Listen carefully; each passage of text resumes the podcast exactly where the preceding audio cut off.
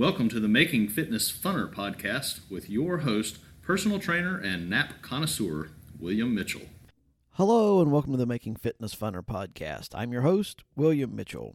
Last week, I took a look at a supplement that just may make a significant positive impact on your physical and mental health.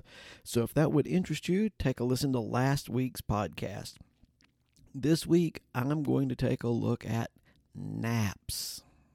And you know, I've often wondered when it went from naps being a punishment as a child to a reward as an adult.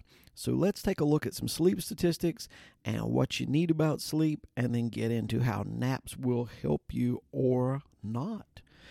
People 18 and older need at least seven and a half hours of sleep per night. But more than one third of Americans do not get seven and a half hours of sleep per night. And 4.8 out of 10, which is really darn close to half, of all workers surveyed said that they felt tired all of the time. And a lot of you are real go getters, and you're saying, well, you know, just drink more coffee. Um, you, you'll get used to it. You get used to the, the effects of not sleeping. Well, it's right and wrong.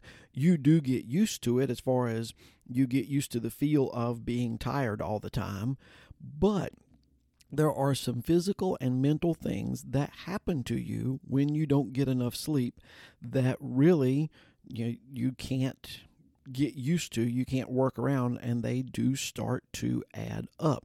Here are just a few of the things that happen when you don't get enough sleep, and it does compound. The longer this problem goes on, the worse these become. Memory issues, trouble thinking and concentrating, mood changes, depression, loss of coordination or a greater chance of accidents, lower immunity, high blood pressure, a greater risk for type 2 diabetes, weight gain, risk of heart disease, all of these things are caused by lack of sleep. So, obviously, not getting enough sleep can be very detrimental to your day to day quality of life and could even shorten your life expectancy. And hopefully, I will discuss this soon in an episode on sleep and how to do it better. But what we're going to talk about now are naps. And naps can fix some of these. Now, some of the long term physical effects, uh, not as much, but some of the mental effects, naps are very helpful for. 80% of all adults in the United States say that they have taken a nap of some length in the last 30 days. 7% of Americans say that they take a nap every day. The average length of a nap is 60.2 minutes, and I think that's pretty precise. But is there a science to napping? And if so, what does the science behind napping say? Let's take a look. Okay, some things you need to know about naps first, and this seems like it should make sense. Naps are more effective in people who got less than the seven hours of sleep a night. If you already got your seven hours of sleep, you get less benefit from a nap. There's different lengths of nap, and different lengths of naps provide different kinds of benefits. If you're just really sleepy, really groggy, really moody, that kind of thing, a short nap or a power nap is very efficient. They increase your coordination, your ability to uh, think and reason. They inc- they improve your mood. Um, so if you're worried, like if you're on a long trip and you need a nap, um, then these are this is the kind of nap that is best to take. They did a study where they studied from five minute naps up to 30 minute naps to see what the best length for a short nap was. And it turns out that a 10 minute nap, if you're going to take a short nap, a 10 minute nap is the optimum time to take a nap. Now that's 10 minutes of actual napping, so you've got to figure out how long it takes you to get to sleep if you're going to set an alarm. Uh, one person I knew of, that he said they he would hold his uh, keys in his hand and sit at his office chair and go to sleep. And whenever he went sound enough asleep, he would drop the keys and that would wake him up. Um, I'm sure that soon with our sleep trackers uh, on our fitness devices that you'll be able to tell it to whenever I get to sleep, wake me up in 10 minutes. Anyway, a 10 minute nap is the best short nap to take, and it gives you the least sleep inertia. And we'll talk about sleep inertia. Sleep inertia is whenever you wake up from the nap, but you don't want to wake up from the nap. It seems like your body is still just dragging. It takes you forever to get woke completely up. And that's the sleep inertia, and that's something that you want to avoid. A lot of people, myself included, aimed for a 30 minute nap. 30 minute nap is called the groggy nap. It gives you no more benefits than a 10 minute nap and it dramatically increases your sleep inertia.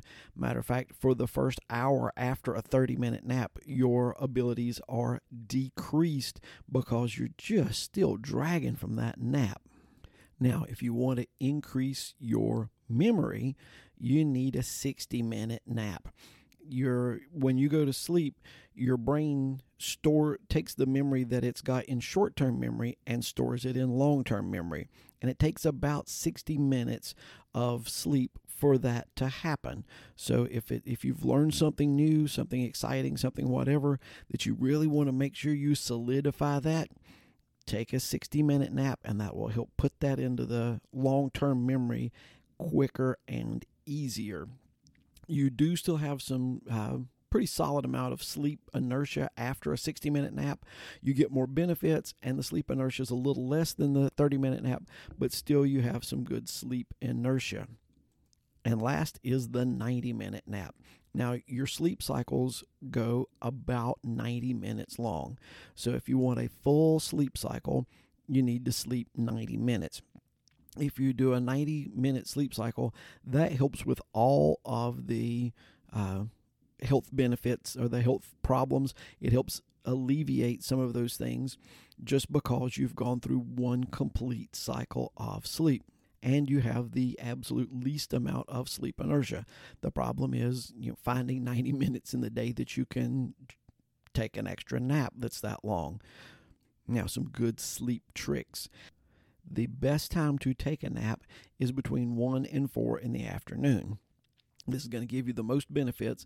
If you take a nap after 4 in the afternoon, it's going to start decreasing your ability to get to sleep at night. Also, this is just a natural circadian lull, uh, a, lull in your daily routine that makes it easier to get to sleep at this time of day.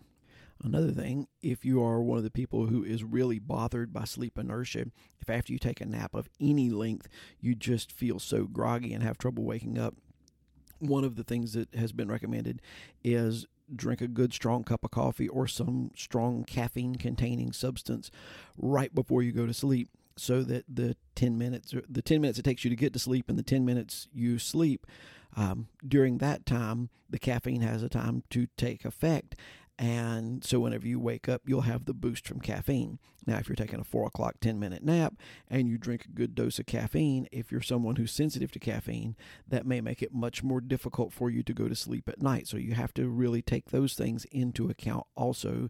And it, it varies from person to person. But a quick recap 10 minute naps are great if you need to improve your mental function and your alertness so you're less likely to have an accident. 30 minute naps are great if you want to be sleepy and groggy for the next hour. 60 minute naps are great if you want to solidify memories. And 90 minute naps are really probably the, the best. However, it takes 90 minutes out of your day. So, if you're if you had a day that you've had a little bit of sleep deprivation and you've got 10 minutes or more that you can take a nap, try taking a nap, and that will indeed make your fitness just a little bit funner. I hope you've enjoyed this episode. If I've said anything that you thought was enjoyable or worth sharing, please refer this to a friend so that they can have more fun in their fitness journey. Also, please remember to subscribe and like the podcast. As always, I'd like to thank One Accord for the bumper music and Paul Sink for the great intro work. And I hope you'll join us next week as we try to make fitness funner.